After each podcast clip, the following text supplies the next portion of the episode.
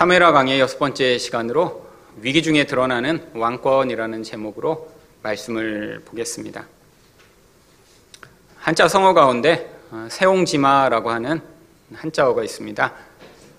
사람에게 일어나는 좋은 일과 나쁜 일, 그 일들이 나중에 어떻게 될지 모른다라고 하는 어, 일이죠. 처음에는 좋은 일이었지만 그 일이 또 나쁜 일이 될 수도 있고요. 또 처음 볼 때는 나쁜 일처럼 보이지만 어, 나중에는 좋아 보이는 일들이 인생 가운데는 반복된다라고 하는 것입니다.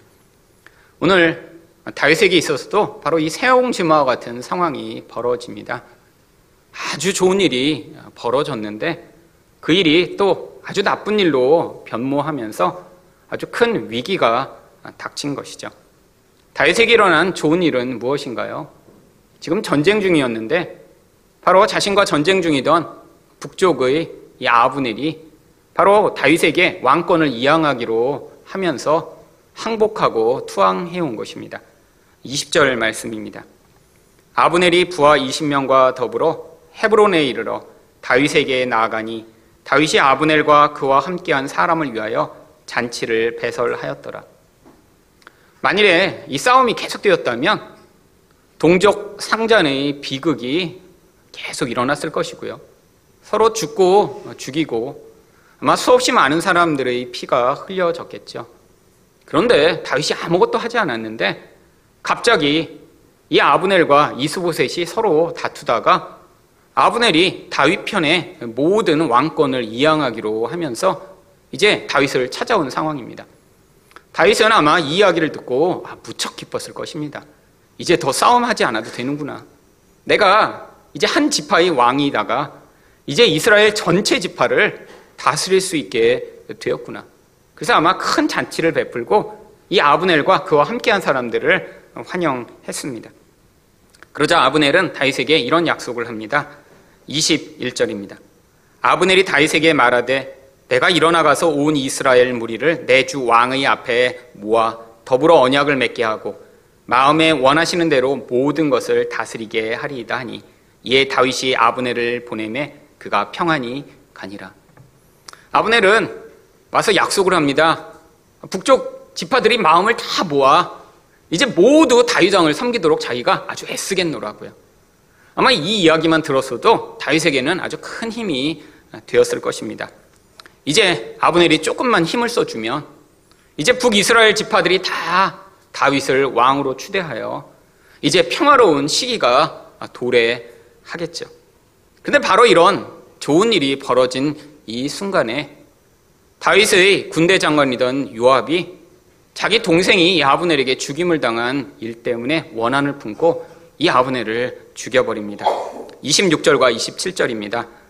요압이 전령들을 보내 아브넬을 쫓아가게 하였더니 아브넬이 헤브론으로 돌아오매 요압이 더불어 조용히 말하는 듯이 그를 데리고 성문 안으로 들어가 거기서 배를 찔러 죽이니 이는 자기 동생 아사엘의 피로 말미 암음이더라. 여러분, 이 아브넬이 죽은 것이 지금 이 다윗에게는 왜 큰 위기인가요? 지금 이 아브넬이 약속은 했지만 이 북이스라엘은 아직 다윗과 적대 관계에 있는 상황입니다. 아브넬이 가서 그들이 마음을 다 돌이켜 이제 다윗에게 그 나라를 넘겨주고 또 이렇게 다윗을 섬기도록 힘을 써줘야 되는데 이 아브넬이 약속만 하고 실제적인 행동을 하지 않은 상황 가운데 이렇게 아브넬이 죽어버린 것이죠. 또한 이 일은 지금 이 다윗에게는 아주 심각한 상황입니다. 왜냐하면 이렇게 다윗과 적대 관계에 있던 이 아브넬이 이렇게 투항을 하고 다윗을 섬기겠다고 했으면 이 다윗이 아주 환대를 하고 그래서 다시 이들이 연합하여 통일왕국을 이루어야 되는데 지금 북쪽에 있는 사람들은 이 사건들을 어떻게 바라보게 될까요? 아니 저렇게 항복하고 다윗에게 나왔더니 아, 다윗이 죽여버렸잖아. 여러분 이런 마음을 가진 사람들이 이제 다윗에게 협력을 할까요? 아마 이 사건으로 말미암아 앞으로 끊임없는 전쟁이 또 벌어질 그런 위기 상황이 벌어진 것이죠. 그런데 바로 이 상황 가운데 다윗은 바로 자신이 왕으로서 어떻게 행동해야 될지를 바로 여기서 모형적으로 보여줍니다. 바로 이 일로 말미암아 이 왕국은 분열되고 전쟁을 겪지 않고 오히려 이 일이 더 좋은 결과를 가져오게 되는 그러한 아름다운 결과로 나타났습니다. 그러면 어떻게 위기 중에 왕권을 드러내게 되나요? 첫 번째로 악한 자를 저주합니다. 28절과 29절 상반절입니다. 그 후에 다윗이 듣고 이르되 내리 아들 아브넬의 피에 대하여 나와 내 나라는 여호와 앞에 영원히 무지하니 그 죄가 요압의 머리와 그의 아버지 온 집으로 돌아갈지어다. 바로 이 사건에 대해 자신은 아무런 죄가 없다라고 하나님 앞에서 선포하고 있는 거죠. 지금 모든 사람들은 아마 다 다윗이 죽인 것 같아라고 의심하는 상황입니다. 그런데 그 상황에서 지금 하나님 앞에서 맹세하며 어, 나는 이 일에 대해서 아무 관련이 없어라고 지금 먼저 선포합니다. 그리고 나서 29절 하반절에 보면 이 요압에게 저주를 합니다. 또 요압의 집에서 백탁병자나 나병 환자나 지팡이를 의지하는 자나 칼에 죽는 자나 양식이 떨어진 자가 끊어지지 아니할지로다 하니라. 구약에 나오는 많은 이 저주의 선언들을 보면 이 저주 가운데 가장 대표적인 것은 바로 그 저주의 대상이 아주 여러 가지 종류의 병을 들게 만드는 것이 이 저주의 아주 중요한 내용입니다. 오늘 가운데도 다윗이 요압이 백탁병자가 되기를 어, 저주합니다. 이 백탁병은 요즘으로 말미암으면 아마 심한 종기에 걸린 것을 이 백탁병이라고 불렀던 것 같습니다. 예전에는 몸에 종기가 심해지면 치료할 수 있는 특별한 방법이 없었기 때문에 그게 온몸에 퍼지다 생명을 잃어버리는 바로 그런 고통스럽고 힘든 결과를 얻게 된 경우가 많았던 것 같습니다. 그래서 이 요압과 그의 속한 자들이 이런 심각한 질병으로 고통하기를 간구한 거죠. 그뿐 아니라 고대 가장 비참한 병이 무엇이었나요? 납병이었습니다. 납병에 걸린 자는 공동체로부터 분리돼서 아주 외롭고 처참한 삶을 살아왔죠. 그래서 이 납병에 걸릴 것을 선포한 것입니다. 그 다음에 몸이 병들어서 지팡이 없이는 걷지도 못하는 이런 상황. 그리고 칼에 죽거나 혹은 양식이 없어서 굶어 죽는 이런 일들이 이 요압에게 속한 자들은 계속해서 나타날지어다 라고 이렇게 저주를 한 것이죠. 여러분 왜 저주한 것일까요? 사실 가장 일차적인 이유는 이 다윗이 이 요압을 벌할 수 없었기 때문입니다. 바로 39절에서 다윗의 입으로 이렇게 고백을 합니다. 내가 기름 부음을 받은 왕이 되었으나 오늘 약하여서 수루아의 아들인 이 사람들을 제어하기가 너무 어려우니. 여러분, 이 요압과 그 형제들은 다윗과 사촌 관계입니다. 그런데 다윗보다 나이가 많은 아마 사촌 형들이었던 것 같습니다. 이들은 어려서부터 다윗과 같이 자랐겠죠. 그런데 지금 다윗이 왕이 되었지만 여전히 사촌 형들로서 이들은 아마 군림하고 있었겠죠. 또한 이 요압과 그 형제들은 이 다윗 왕국에 있어서 아주 강력한 군사적 영향력을 미치고 있는 사람들입니다. 지금뿐 아니라 이후에도 이 요압은 다윗 왕국에서 가장 중요한 군사적 영향력을 미치는 아주 중요한 사람이었죠. 이 요압을 이 일로 말미암아 벌을 준다면 또 아주 심각한 내적 분열이 벌어질 위기에 처해서 사실 다윗은 아무것도 할 수 없었던 것입니다.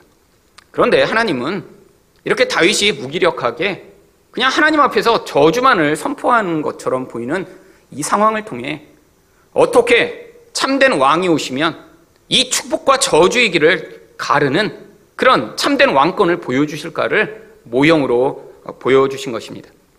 이 요압이라고 하는 한 인간은 하나님이 다윗에게 부여하신 이 왕권에 아무 관심이 없이 결국 자기 욕심과 자기 뜻대로 이렇게 아브네를 죽여버림으로 말미암아 이 다윗 왕권이 견고하게 되는데 아주 큰 해를 끼쳤죠. 결국 이게 하나님 나라가 세워지는데 개인적 욕심과 개인적 뜻으로 말미암아 하나님 나라에는 관심도 없고 자기 뜻만 이루려고 하는 그런 저주받은 인생을 보여주는 모형입니다. 여러분 구약 성경에서는 바로 이런 저주가 그림으로 아주 많이 등장합니다. 구약에서 축복과 저주는 아주 중요한 주제입니다. 그래서 신명기 28장에는 68절이나 되는 그 긴 절 가운데 전체가 축복과 저주의 이야기만 가득 기록되어 있습니다.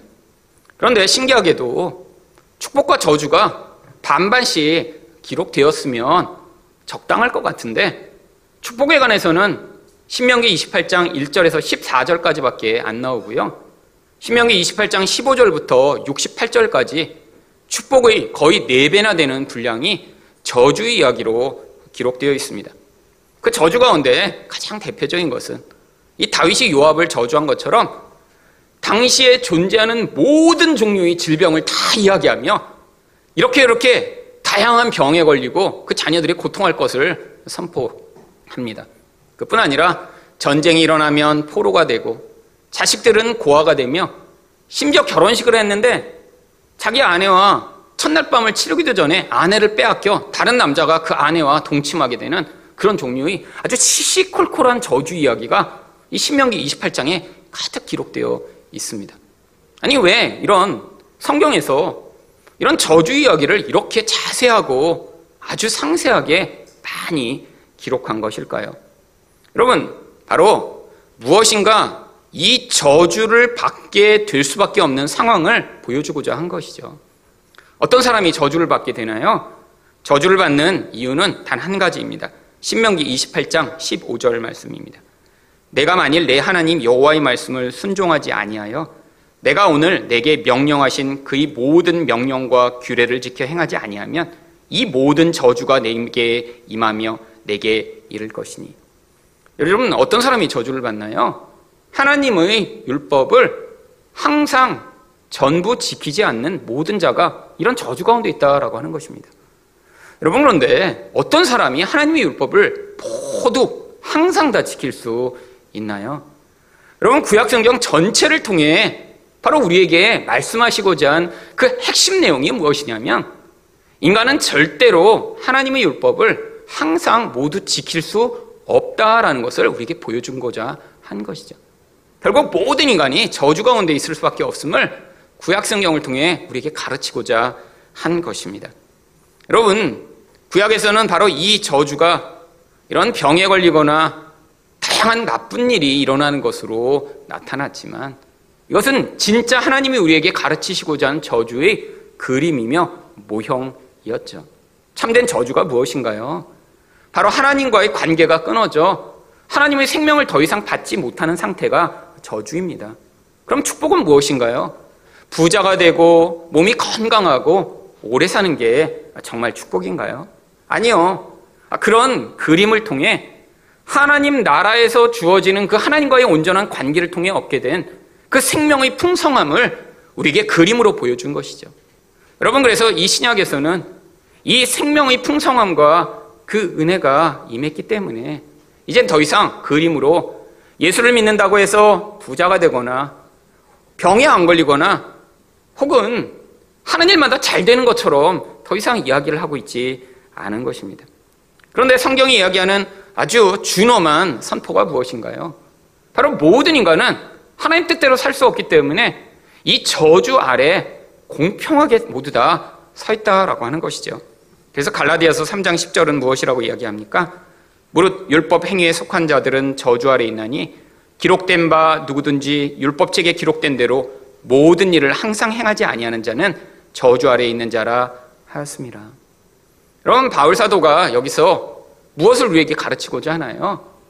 율법책에 기록된 대로 모든 일을 항상 행해야 축복 가운데 있고 그렇지 못한 모든 사람은 다 저주 가운데 있다라는 것을 이야기하는 것입니다. 아, 구약이 그림으로 보여주었던 것보다 훨씬 더 무서운 저주요. 병에 걸리고 가난하게 되고 전쟁에 져서 포로가 되는 것보다 더 무서운 하나님의 생명에서 단절돼 영원한 불만족과 영원한 두려움과 영원한 욕망 가운데서 벗어날 수 없는 바로 그 상태예요. 그런데 하나님이 바로 이 저주에서 우리를 자유케 하실 유일한 길을 우리에게 주십니다. 바로 그 길이 갈라디아서 3장 13절과 14절에 나옵니다.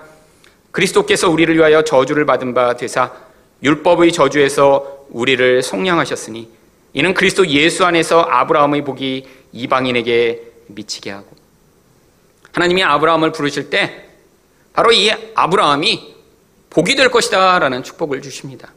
그런데 그 하나님이 약속하신 약속이 이제 이루어졌다는 거예요. 무엇을 통해요? 예수 그리스도를 통해서요. 예수님이 우리를 위해 저주를 받은 바 되셨습니다. 예수님이 십자가에 달려 바로 인간이 받아야 할 모든 저주를 그가 다 뒤집어 쓰신 뒤에 바로 거기서 그 저주가 해결되고 이제 예수를 믿는 자에게는 바로 하나님이 복을 약속하신 것이죠. 이제 이런 저주와 축복의 길이 예수를 통해 갈라지게 된 것입니다.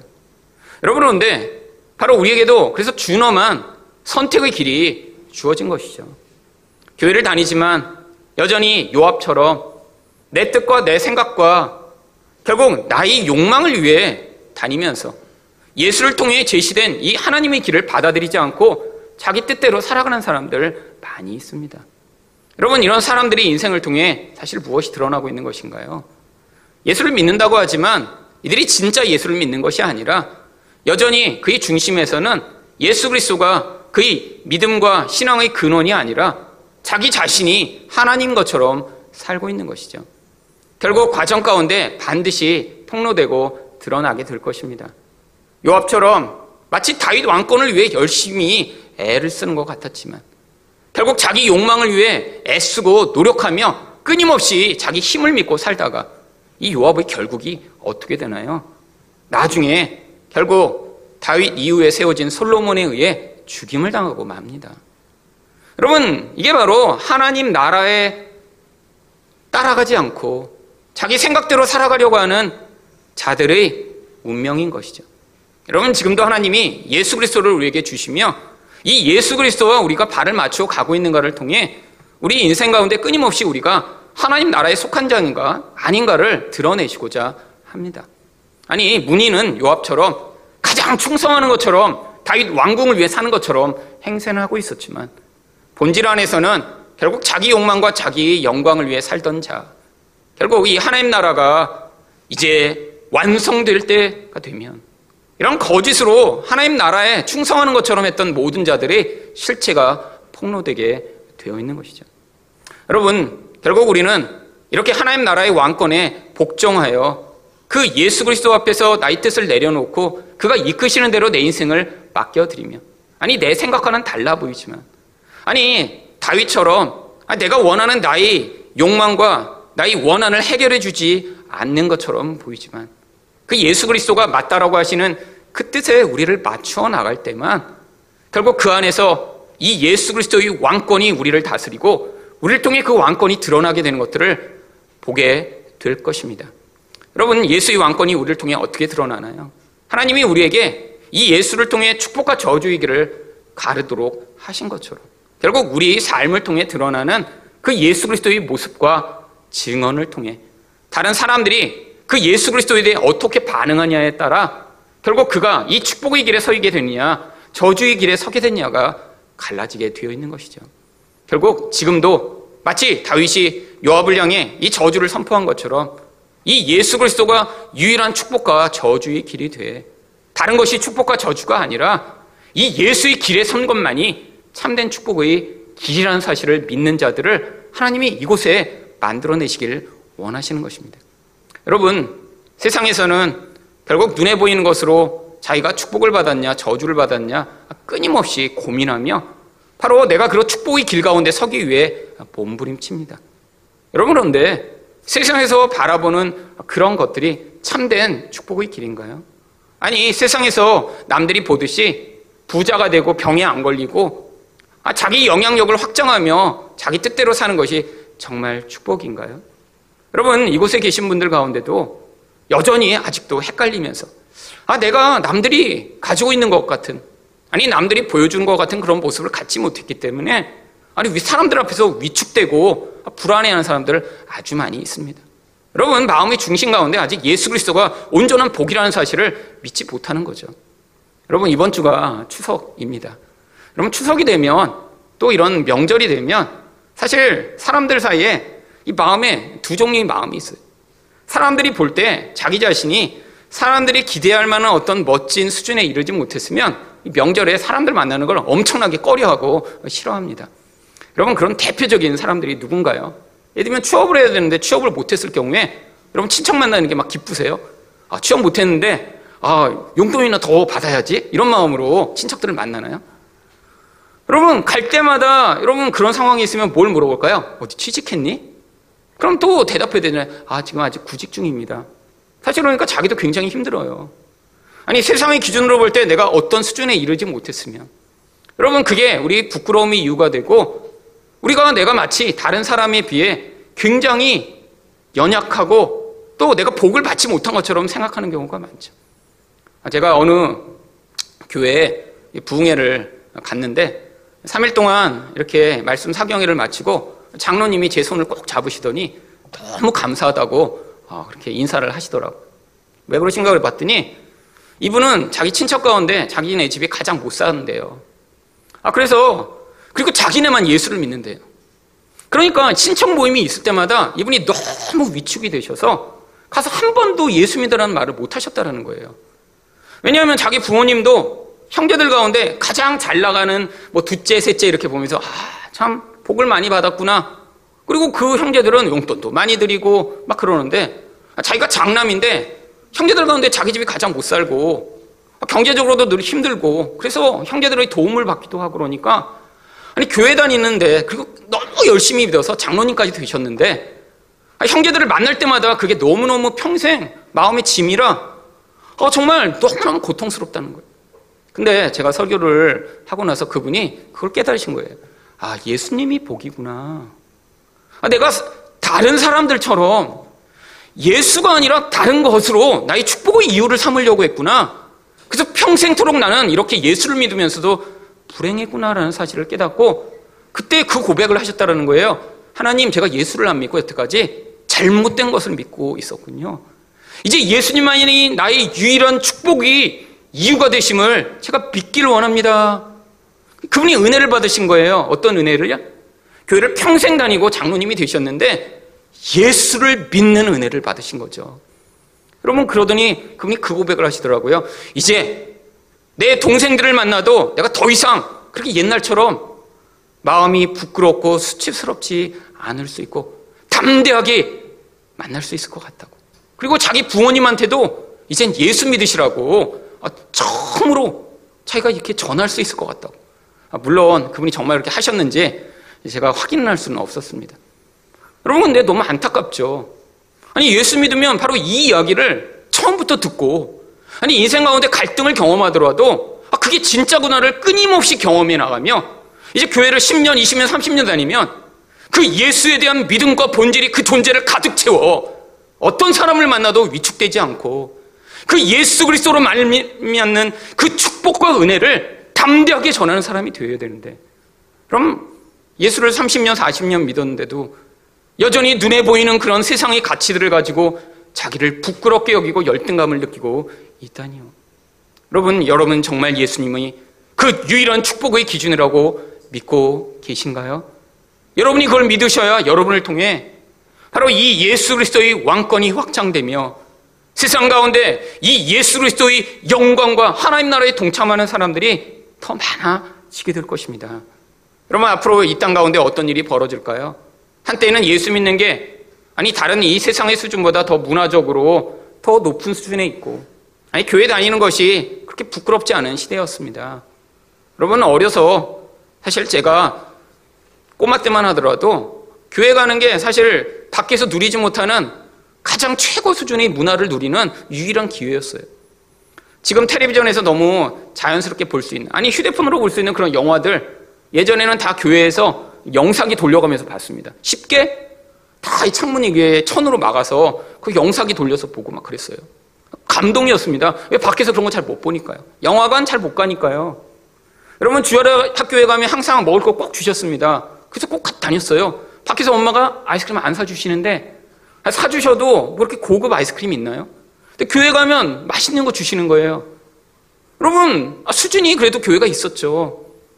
여러분 교회 다니면 사람들이 그래도 사회적으로도 아 뭔가 괜찮다라고 여기는 시대가 있었습니다. 여러분 근데 지금 그런가요? 여러분 교회에서 아무리 좋은 거 줘도 여러분 집에서 더 좋은 거 먹습니다. 교회에서 아무리 멋진 수준으로 뭔가 화려한 문화를 보여주려고 해도요. 여러분 세상의 수준에 이젠 따라갈 수가 없어요. 여러분 교회에서 아무리 뭐 댄스 뭐 이렇게 막 뭐 거룩한 댄스라고만 해도 여러분 세상의 그 댄스를 따라갈 수가 있나요? 뭐 노래를 교회에서 이렇게 열심히 잘하면 그게 수준이 더 높아서 세상의 음악과 정말 너무나 차별되는 그런 음악을 즐길 수가 있나요? 아니에요. 이제는 문화라는 수준에 있어서 교회가 따라갈 수가 없습니다. 아니 그리고 세상의 가치 자체가 이제는 교회 다니는 것이 부끄러운 세상이 되었죠. 사람들이 데서 아, 나 교회 다녀. 이렇게 담대하게 얘기하기 어려운 그런 시대가 되었습니다. 점점 어떻게 되고 있는 거죠? 예수라고 하는 가치가 위축되고 위협을 받는 시대가 된 거죠. 여러분 이럴수록 우리 안에 뭐가 필요한가요? 이 예수 그리스도가 어떤 다른 가치보다 가장 최우선에 있으며 그 예수를 믿는 게 얼마나 영광스럽고 가치 있는 것이를 믿는 사람들이 필요한 것입니다. 그럼 그 사람들을 통해 바로 이 세상의 가치로는 따라올 수 없는 그 하나님 나라의 눈에 보이지 않는 영광과 영향력이 확장되게 되는 것이죠. 마지막 두 번째로 어떻게 위기 중에 왕권을 드러내나요? 원수도 사랑하는 진심을 보임으로입니다. 31절과 32절 상반절입니다. 다윗이 요압과 및 자기와 함께 있는 모든 백성에게 이르되 너희는 옷을 찢고 굵은 배를 띠고 아브넬 앞에서 애도하라 하니라. 다윗 왕이 상여를 따라가 아브넬을 헤브론에 장사하고 이렇게 죽임을 당한 아브넬을 이 다윗이 성대한 장례를 치릅니다.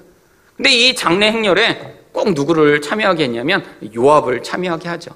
여러분 요압 입장에서 한번 생각해 보세요. 자기가 죽여놓고 그 장례 행절에서 옷을 찢고 배옷을 입으며 거기에 참여해야 된다니요.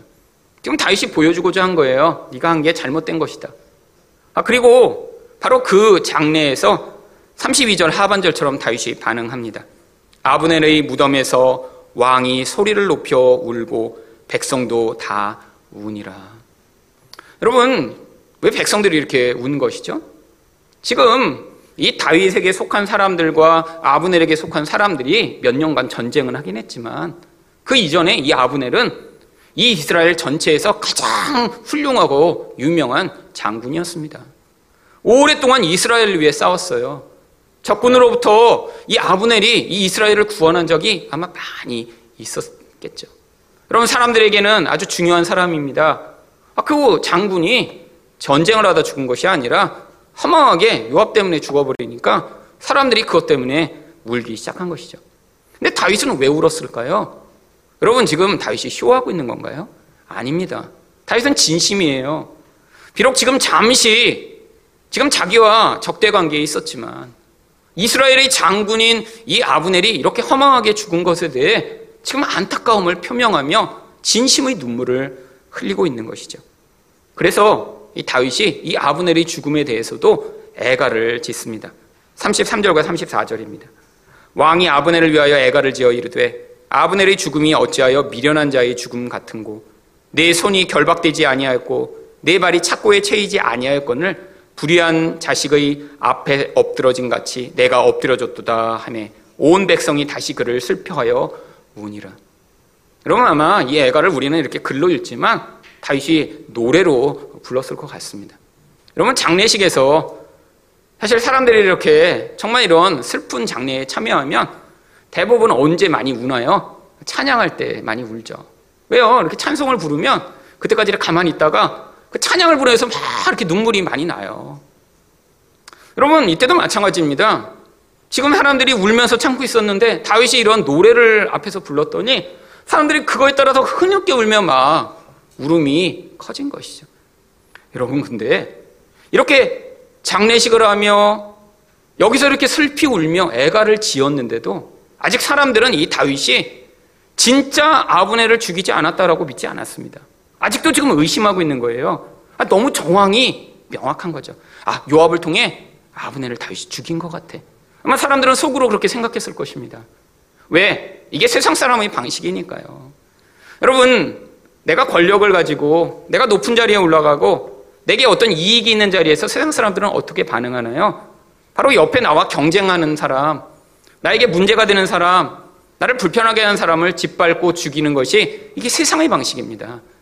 세상의 방식에 익숙한 사람들이 볼 때 이 다윗이 아브네를 죽인 게 너무 명확한 거예요. 자기들이 판단해서는 그거 외에 다른 방법이 없어요. 그래서 사람들은 그때까지도 여전히 다윗이 아브네를 죽였다라고 생각하고 있었습니다. 그런데 다윗이 그날 금식을 하며 이 아브네를 애도하는 것을 보자 분위기가 바뀌기 시작합니다. 35절과 36절입니다. 석양의 뭇 백성이 나와 다윗에게 음식을 권하니 다윗이 맹세하여 이르되 만일 내가 해지기 전에 떡이나 다른 모든 것을 맛보면 하나님이 내게 벌 위에 벌을 내리심이 마땅하니라 하며 온 백성이 보고 기뻐하며 왕이 무슨 일을 하든지 우리가 다 기뻐함으로 여러분 이 금식이라는 게 뭔가요? 내적 슬픔을 밥을 내가 끊으면서 바로 표현하는 것입니다. 여러분 사실 친한 분이 아니 내가 사랑하는 분이 돌아가시면 사실 가서 밥을 잘 못 먹죠. 여러분 그런데 잘 모르는 분, 뭐 이렇게 사돈의 팔촌에 뭐 그냥 거기에 또 아내의 뭐 아버지가 돌아가셨다.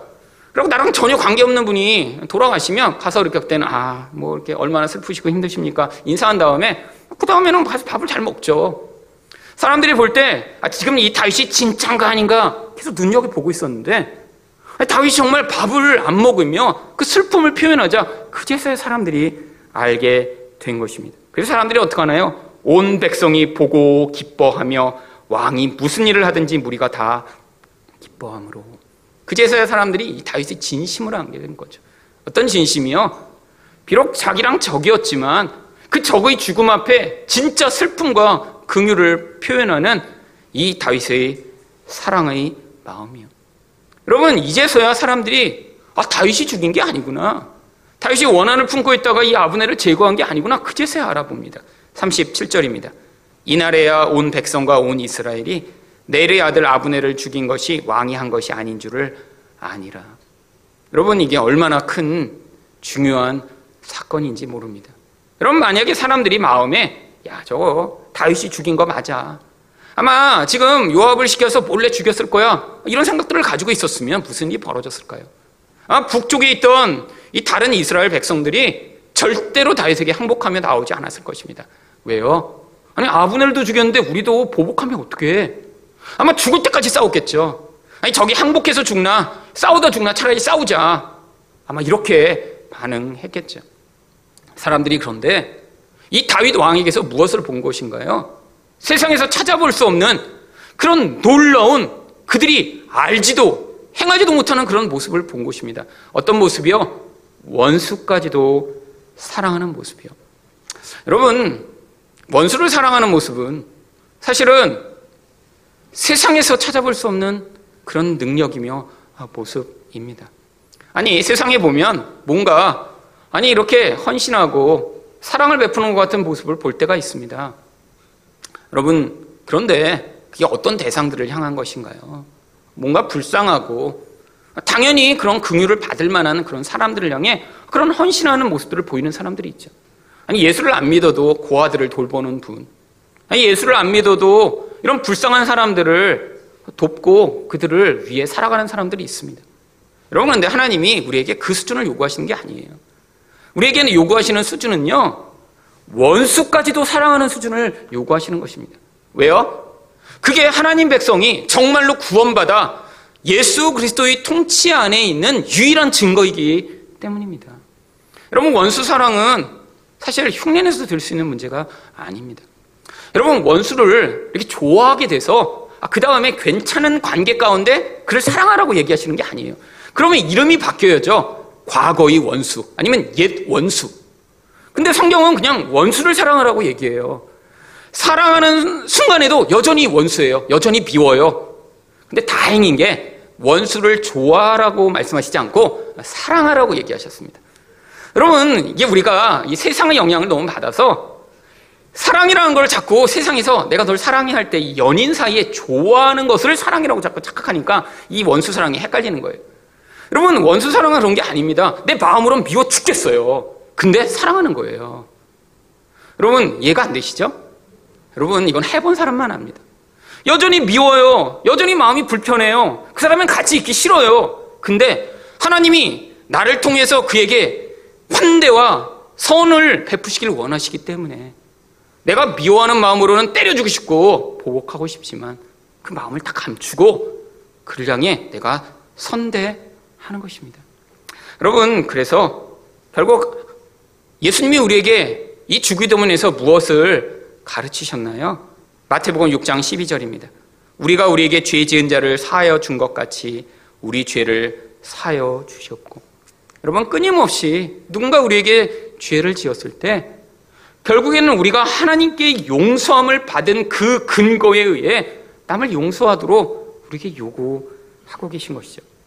여러분 예수님이 우리에게 이것만을 명령하시고 본인이 그렇게 안 사셨으면 아마 우리도 아유 어떤 때는 그렇게 하고 어떤 때는 하지 않아도 되겠지라고 할 수 있는데 여러분 예수님이 어떤 원수 사랑을 보여주셨나요? 누가복음 23장 34절입니다. 이에 예수께서 이르시되 아버지 저들을 사하여 주옵소서 자기들이 하는 것을 알지 못함이니이다 하시더라. 여러분 예수님은 십자가에 매달아 죽인 자들을 향해 하나님 저들을 용서해 달라고 기도하셨습니다. 여러분 정상적인 경우라면 어떻게 기도하는 게 정상적일까요? 하나님 이렇게 나를 매달아 죽이는 저놈들을 하나님 반드시 심판하여 주시옵소서. 그런데 예수님이 그렇게 기도하시지 않고 그들을 용서해 달라라고 기도하셨습니다. 이게 바로 예수님이 자기의 왕권을 드러내신 모습이죠. 여러분 세상의 왕은 어떤가요? 절대 용서란 게 없습니다. 세상의 왕이 어떻게 용서를 해요? 세상의 왕은 원한을 품고 미워하는 마음을 품으면 반드시 보복하게 되어 있어요. 왜? 바로 왕이라는 게 그걸 마음대로 할 수 있는 자리가 왕이니까요. 여러분, 근데 하나님이 우리에게 요구하시는 하나님 나라의 왕의 모습은 바로 그런 것이 아니라 그 정반대되는 모습입니다. 여러분, 근데 우리가 어떻게 이런 사랑을 할 수 있나요? 바로 하나님이 원수였던 우리를 사랑하신 그 사랑이 우리 영혼의 근원을 차지하게 될 때, 그 말씀이 우리 영혼 가운데 진짜 믿어지기 시작할 때, 바로 그때부터 이 사랑이 시작되게 되어 있습니다.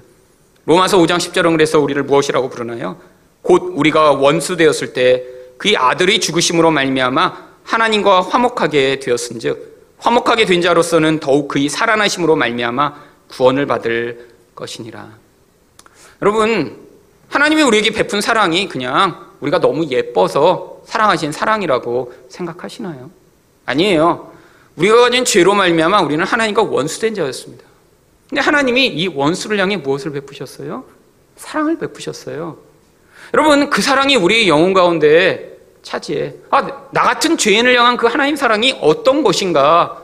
그 사랑에 매인 삶을 사는 자만 거기서부터 바로 하나님의 능력과 은혜의 통로인 성령이 부어져 바로 우리로 하여금 사랑하는 삶을 살 수 있는 그런 놀라운 능력을 부여하시게 되어 있습니다. 결국 이런 말씀으로 말미암아 우리 영혼 가운데 만들어진 이런 새로운 영혼의 틀 가운데 하나님이 그 사랑을 행할 수 있는 그런 성령의 능력을 부어 주시는 것이죠. 여러분 그래서 성경에서도 바로 이 예수님과 같은 모습으로 죽음으로 말미암아 이 사랑이 하나님 백성에게 어떻게 부어졌는가를 보여주는 모형이 나옵니다. 바로 사도행전 7장 59절과 60절입니다. 그들이 돌로 스테반을 치니 스테반이 부르짖어 이르되 주 예수여 내 영혼을 받으시옵소서 하고 무릎을 꿇고 크게 불러 이르되 주여 이 죄를 그들에게 돌리지 마옵소서 이 말을 하고 자니라. 물론 세반에게는 하나님의 능력이 아주 크게 부어졌죠. 근데 우리에게 보여주신 거예요. 무엇을요? 이게 바로 우리가 살아갈 그런 기준이고 모형이라고요. 우리 안에서 아, 네가 미운 놈이니까 내가 미워해라고 너무나 당연하게 여기는 그 마음, 그 마음이 잘못되었다는 것을 고백하고 하나님, 내가 이렇게 밉고 불편한 그 대상을 향해서도 하나님 내가 그런 사랑을 베풀 수 있는 그 은혜를 맛보게 해달라고 기도하시며 여러분 안에서 끊임없이 그 미움에 매여 있는 우리 이 무서운 자아를 하나님 앞에 내려놓고 복종하는 자만 바로 우리를 통해 나타나는 이 하나님이 통치 놀라운 은혜를 맛볼 수 있습니다. 여러분 인생 가운데 하나님이 바로 이런 은혜를 한 번도 경험하도록 하시지 않으셨나요? 아니 제 인생 가운데는 수없이 많이 내가 누군가를 미워할 때마다 누군가와 관계가 불편하여 이 원수까지는 아니어도 아, 저 사람이 좀 잘못됐으면 좋겠다라고 하는 사람이 있을 때마다 끊임없는 불편함과 고통과 아니 내 안에서 그를 향한 끊임없는 불안과 내 안에 있는 그 미움의 근원을 보게 만드심으로 하나님 것들을 꺾어 나가시는 과정들을 경험하게 하셨습니다. 근데 신기한 것은요. 아니 내가 생각할 땐 그 사람을 이렇게 미워하고 아, 저 사람이 이렇게 잘못됐으면 좋겠다라는 그 마음을 품었을 때보다 그 마음을 내려놓고 하나님이 요구하시는 그런 화해와 선의 행위를 할 때 주어지는 그 은혜, 그 관계가 회복됐을 때 나타나는 그 자유를 훨씬 더 많이 경험하게 하심으로 아, 하나님의 뜻에 순종하는 것이 이것이구나 알게 하신 것이죠. 여러분, 사실 제가 고등학교 때 바로 이 경험을 처음으로 했었습니다. 그때는 아직 뭐 이렇게 원수를 사랑한다는 이런 성경 구절 뭐 있는지는 알았지만 이런 게 진짜 발휘될 수 있다라는 생각을 해본 적이 없어요. 저희 반에서 저를 아주 고통하게 만드는 어떤 놈이 있었습니다. 근데 하필이면 줄을 세워서 자리에 앉았는데 제 뒷자리에 앉게 된 거예요. 근데 이유 없이 저를 미워했는데 알고 보니까 자꾸 저랑 이제 그 어머니가 어머니는 굉장히 열심히 많으신 분이라 학교에 와서 이렇게 보시고 나서 이렇게 제 이야기를 집에서 몇 번 하셨나 봐요. 아, 일승이 좀 봐라 이렇게. 그러고 나니까 이 미움이 안에서 이제 막 싹트기 시작한 거죠. 절대로 누군가 이렇게 비교하면 안 됩니다. 그래서 걔가 저를 미워하기 시작했는데 어떻게 미워하냐면 밥 먹고 나서 막 반찬이 이렇게 책상에 다 떨어져 있으면 몰래 제 가방을 열고 거기다 반찬을 다 쓸어 넣어요. 나중에 집에 가서 보면 모든 책이 다 반찬과 김치로 다 얼룩져 있어요. 제가 이렇게 일어났다 앉으려고 그러면 샤프를 가지고 뒤에, 뒤에서 이렇게 대고 있고 몇 번을 찔렸습니다. 몇 번을. 아, 그리고 저보다 힘이 세고 특히 약간 깡패 같은 애였어요. 약간. 아주 깡패는 아니었는데 깡패랑 늘 어울리는. 그러니까 저랑 비슷하면 제가 어떻게 싸우고 욕을 할 텐데 늘 깡패랑 어울리면서 뭐 그냥 깐죽깐죽 막 바지도 이렇게 그냥 길게 입고 막 그러면서 매를 맞으면서도 머리도 짧게 안 하고 그러면서 맨날 하여튼 저를 괴롭히는데 일단 제가 기가 이렇게 죽어서 그렇게 당하면서 제가 한 번도 어떻게 하지를 못했어요. 그래서 제가 한, 한 달 정도로 괴롭힘을 당하다가 결국 결심을 했습니다. 선생님한테 일러야겠다. 도저히 이렇게 갖고는 학교를 못 다니겠다. 그래갖고 일러서 자리를 바꾸든지 근데 그래도 뭐 여전히 걔가 우리 반에 있으니 어, 이걸 어떻게 되나 너무 이제 힘든 거예요. 그래서 우리 어머니한테 말씀을 드렸습니다. 엄마 사실은 지난 한 달 동안 아무개가 저를 이렇게 괴롭혀서 힘들었다고. 그래서 내일 가서 선생님하고 면담을 하려고 한다고. 그랬더니 어머니가 그러시는 거예요. 그럼 면담을 해서 선생님이 걔를 불러서 혼내시면 그 다음에 어떻게 될 것 같냐고. 생각을 해보니까 걔가 저를 더 미워할 것 같더라고요. 아, 그러면 그 다음에 어떻게 제가 살겠어요? 아, 그렇고 저를 더 미워할 것 같은데 어떻게 하겠냐 했더니 어머니가 갑자기 3만 원을 주시면서 일승아 걔를 데리고 가서 영화를 보고 그다음에 부페를 사줘라 그러시는 거예요. 근데 제가 그 얘기를 듣자마자 무슨 생각이 들었냐면 와 난 죽으면 죽었지. 아니 어떡하지 나를 저렇게 괴롭힌 놈을 영화를 보여주고 부페를 사줘? 차라리 죽는 게 낫겠다 그런 생각이 드는 차라리 내가 선생님한테 잃는 다음에 그 다음에 그냥 쟤랑 죽을 때까지 싸우는 게 낫겠다. 아니 어떻게 나를 이렇게 괴롭힌 놈을 잘해줄 수가 있어? 그래서 엄마한테 엄마 도저히 이건 안 될 것 같다고. 저렇게 나쁜 놈을 어떻게 영화를 보여주고 아니 나한테 친한 애들 내가 영화 안 보여줬는데 저렇게 나쁜 놈을 어떻게 영화를 보여주고 잘할 수 있냐? 그랬더니 생각해 보라고. 그래서 제가 그때 근데 제가 그때 은혜를 많이 받았었습니다 고등학교 1학년 때 특히. 그래고 제가 밤새 기도를 했어요 하나님 어떻게 해야 되냐? 근데 그때 처음으로 아 내가 정말 일러 갖고 그 다음에 1년 동안 고생을 하느니 정말 엄마의 말을 한번 들어보자 마음이 드는 거예요. 뭐 원수 사랑 이런 건 하나도 마음에 없었고요. 그냥 엄마 말을 들어보자, 엄마 말을. 그래갖고 걔한테 얘기했습니다. 너 내가 영화 보려고 그러는데 같이 영화 보러 가려고 했더니 또 간대요. 이놈이. 참, 하여튼 그렇게 괴롭히더니. 그래서 토요일날 약속을 잡고 영화를 보러 갔습니다. 그러고 나서 영화를 보고 나서 근처에 또 있는 그런 부페집을 알아갖고 가서 부페를 먹였어요. 아, 그랬더니 막 너무 기분이 좋은 거예요. 그래서 제 마음은 걔가 뭘 이렇게 맛있게 먹는 걸 볼 때마다 식중독이나 걸려라, 이 나쁜 놈아. 이런 마음으로 부페를 먹였죠.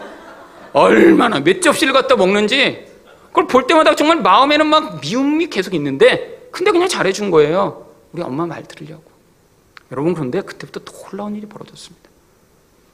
아니 걔 말고 또 또 다른 애가 하나 걔가 이렇게 늘 괴롭히니까 그 옆자리에 앉아 있는 걔보다 힘이 약한 애도 저를 자주 괴롭혔거든요. 그러니까 그렇잖아요. 한 놈이 샤프하면 이쪽에 또 이렇게 같이 대고 이런 놈 꼭 있어요.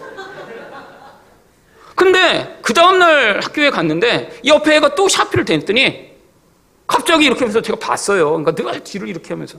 근데 그러더니 갑자기 저를 그때까지 넘버 원으로 괴롭히던 걔가 야, 더 이상 1승이 하지 마. 라고 아니 거기서 걔가 그 샤프를 딱 빼는 거예요. 그들이 갑자기 애들이 다 놀란 거예요. 아니 제가 늘 괴롭히던 애가 왜 그랬지? 근데 그 다음에 누가 저한테 나쁜 말 할 때마다 너 죽고 싶어? 뭐 이런 여러분 그때부터 제 고등학교 1학년은 정말로 실크로드를 편 듯이 정말 평화의 나날이 계속되기 시작했습니다. 여러분 정말 단짝이 됐어요 단짝이. 그래서 그 친구를 제가 대학교까지 만났습니다. 대학생이 돼서도. 왜? 우리 서로 사랑하는 사이가 됐기 때문에. 여러분, 그때는 아직 이런 걸 몰랐어요. 야, 그래서 속으로는, 야, 그 영화 한 편에 이렇게 사람이 마음이 쉽게 변하다니. 여러분, 근데 그게 하나님 나라의 원리였죠. 제가 정말로 싸우려고 했으면 어떻게 됐을까요? 아니, 비열한 방법으로 선생님한테 몰래 가서 고자질해서. 아, 그래서 정말 걔를 야단 맞게 했으면 어떻게 됐을까요? 아마 제 고등학교 시절은 정말 암흑으로 가득 차 있었을 것입니다. 근데 하나님이 제 믿음이 아니라 그때 경험케 하시던 그 사건. 근데 그보다 훨씬 심한 일들이 많이 있었습니다. 인생 가운데 미워하는 사람을 만날 때마다 하나님이 어머니를 통해서가 아니라 나중에는 사랑해야 된다. 용서해야 된다. 네가 언제까지 나랑 싸울 거니? 라고.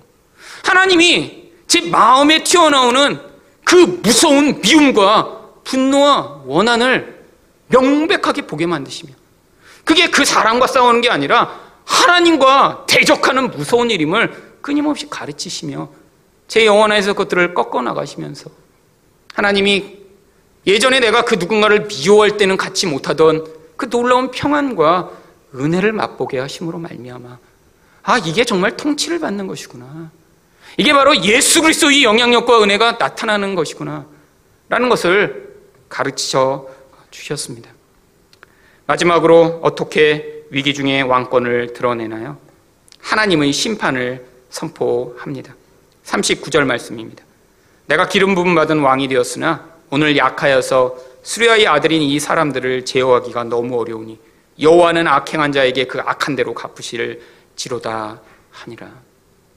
물론 다윗이 여기서 그 요압과 그 형제들을 벌하지 못한 것은 그가 정말 완벽한 강한 군주가 아니었기 때문이죠. 그래서 이 다윗이 했던 것이 무엇인가요? 하나님의 심판을 선포하는 것입니다. 여호와는 악행한 자에게 그 악한 대로 갚으실지로다. 여러분 우리가 보면 아, 왕이 왜 이렇게 약해? 아니 이렇게 약한 모습을 보이는 게 어, 정말 왕이야? 이렇게 생각할 수 있죠. 왜요? 여러분 세상에서 왕이라면 아니 왕이 아니라 그런 높은 자리에 올라가는 권력을 가지고 있다면 뭔가 마음에 안 드는 사람이 있으면 즉각적으로 심판하고 아, 즉각적으로 보복할 수 있는 능력을 가진 게 아, 그게 멋진 사람 아닌가요? 아니 내가 이렇게 힘이 약해 그냥 하나님의 심판을 선포하며 그냥 이렇게 있는 게 얼마나 세상에서는 연약한 모습으로 보이나요? 여러분 왜 우리는 이렇게 남을 직접 심판하고 싶은가요? 이게 바로 우리 안에 깊이 내재되고 있는 무서운 죄성 때문입니다. 어떤 죄성이요? 하나님처럼 되고자 하는 죄성이요. 여러분, 하나님처럼 되고 싶은 죄성이 어떻게 표출되나요? 사실, 누군가 다른 사람이 내 말대로 하기를 강렬히 원하는 그런 모습으로 표출됩니다. 여러분, 이게 바로 하나님 노릇하는 모습이죠. 가까운 사람일수록 더 강렬하게 표출되죠. 여러분, 멀리 있는 사람한테 여러분 욕구를 표출하시진 않잖아요. 그렇잖아요. 근데 가까운 사람은 여러분 말을 듣기를 원합니다. 근데 말을 듣기를 원했는데 그래서 어떤 어떤 의견들을 표명을 했는데 말을 안 들으면 어떠세요? 마음에 화가 나죠. 왜요? 하나님처럼 되려고 했는데 좌절돼서 그렇습니다. 여러분 분노라는 감정이 우리가 하나님이 아님을 보여주는 아주 명확한 감정이에요. 그런데 여러분 분노할 때마다 마음에 어떤 마음을 가지시나요? 내가 더 힘이 세면 이런 마음이 있지 않으세요? 여러분 아내나 남편 사이에도 한 사람이 정말 아주 세다고 생각해 보세요. 그러면 아마 말했을 때 말이 통할 거예요. 아, 여보, 음식물 좀, 그러면, 어, 알았어! 이미, 이미 다 알았어요. 음식물 쓰레기, 뭐 이렇게 다, 이메까지 다 알았어. 그리고 음식물 얘기만 나도 이미 달려가서 음식물을 버렸는데, 여보, 음식물 좀, 제, 좀 제발 좀 버려주세요. 막 얘기를 다 했는데도 일주일째 음식물이 쌓여서 막 냄새를 피우고 있다면 지금 뭐가 없는 거예요? 지금 권세가 제대로 발휘되고 있지 않은 거죠. 그러면 어떤 마음이 들어요? 아니, 내 말을 모처럼 여겨? 어, 이런 마음이 마음에 막 들지 않으세요? 여러분, 사실은 내 말대로 남이 행하기를 원하는 그 마음 안에 또 무슨 하나님처럼 되고 싶은 욕구가 있냐면 내 말대로 하지 않았을 때 그를 벌주어 심판하고 싶은 욕구가 그 안에 같이 동일하게 존재합니다. 여러분 만약에 누군가 말을 안 들었을 때 즉각적으로 심판할 수 있다면 얼마나 삶이 편안하고 화가 안 나겠어요. 그렇잖아요. 여러분이 말만 했는데 안 해? 그러면 뭐가지가 꺾어졌으면 하면 딱 꺾어져요. 어, 그러면 한 번 경험한 사람들은 다 말 듣겠죠. 그럼 여러분 세상 사는 게 아마 룰루랄라 내 말대로 다 돼. 이게 바로 하나님 노릇하고 싶은 인간의 욕구입니다. 근데 여러분 문제가 무엇인가요? 내가 어떤 것을 원하고 누군가한테 무엇을 원하지만 그게 잘 안 된다는 게 이 세상의 상황이죠. 여러분 거기서 우리가 하나님처럼 되려가기 때문에 어떤 감정이 튀어오르나요? 내가 심판하고 싶은데 심판을 하지 못하게 되면 그 분노가 우리를 사로잡습니다. 다른 사람을 향한 원망과 미움이 안에서 막 커져요. 왜 내 말대로 안 해? 라고 남을 미워하며 하지만 내 말대로 시키고 싶지만 그가 그 말을 안 들었을 때 내가 그를 보복할 수 없으니까 그 분노에 사로잡혀 자기 자신을 향해서도 우울함을 감이 들고 마음이 좌절되는 경우가 얼마나 많이 있나요? 근데 이게 바로 우리 모습입니다. 근데 이게 다른 면으로 어떤 우리 모습을 보여주는 것이죠? 우리가 아직도 죄 아까운데 사로잡혀 하나님만이 유일한 심판자가 되심을 받아들이지 못하고 있다는 사실을 우리에게 가르쳐 주고 있는 것이죠. 여러분, 이 요압은 어떤 존재인가요?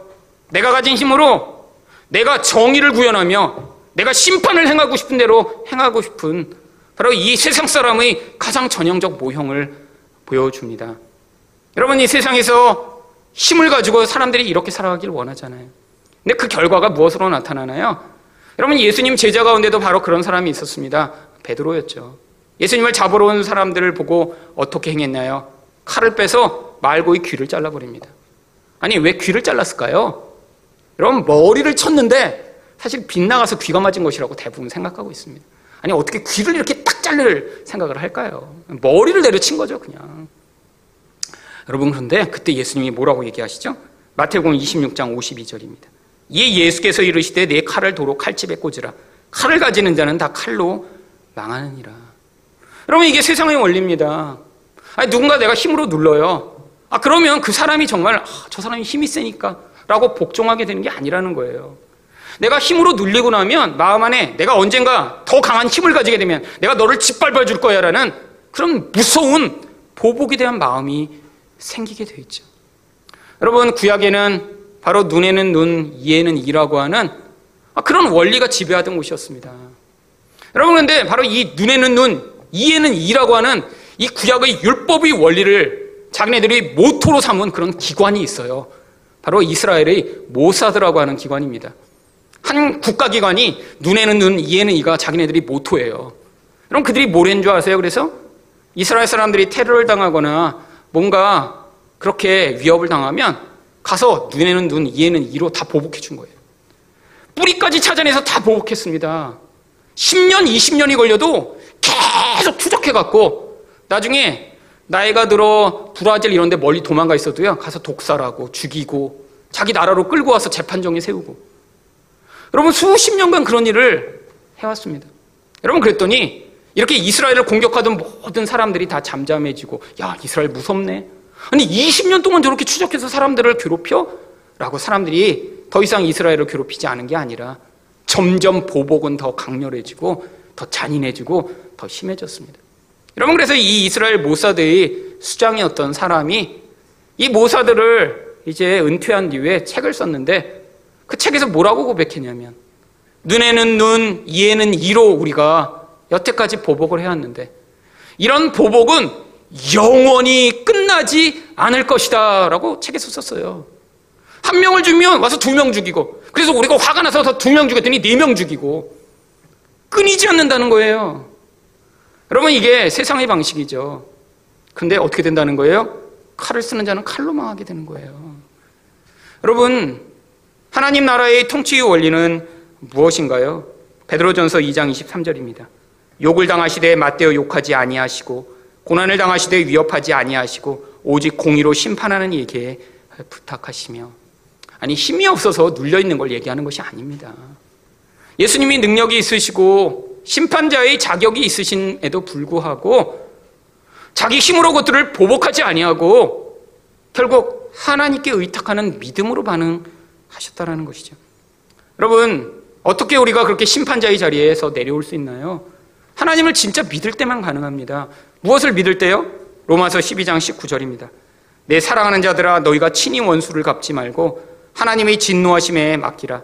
기록되었을 때 원수 갚는 것이 내게 있으니 내가 갚으리라고 주께서 말씀하시니라. 여러분 결국 뭘 못 믿는 거예요?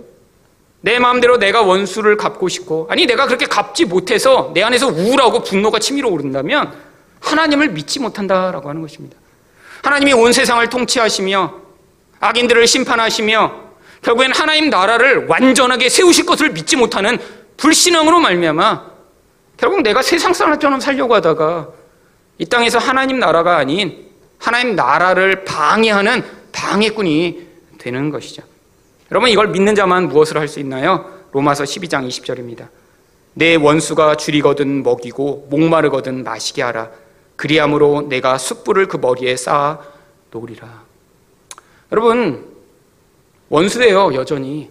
그럼 원수가 목마르면 어떻게 해요? 아, 물이 있어도 안 주고 싶은 게 기본적인 마음입니다. 원수가 배고파요. 아, 여전히 원수니까요.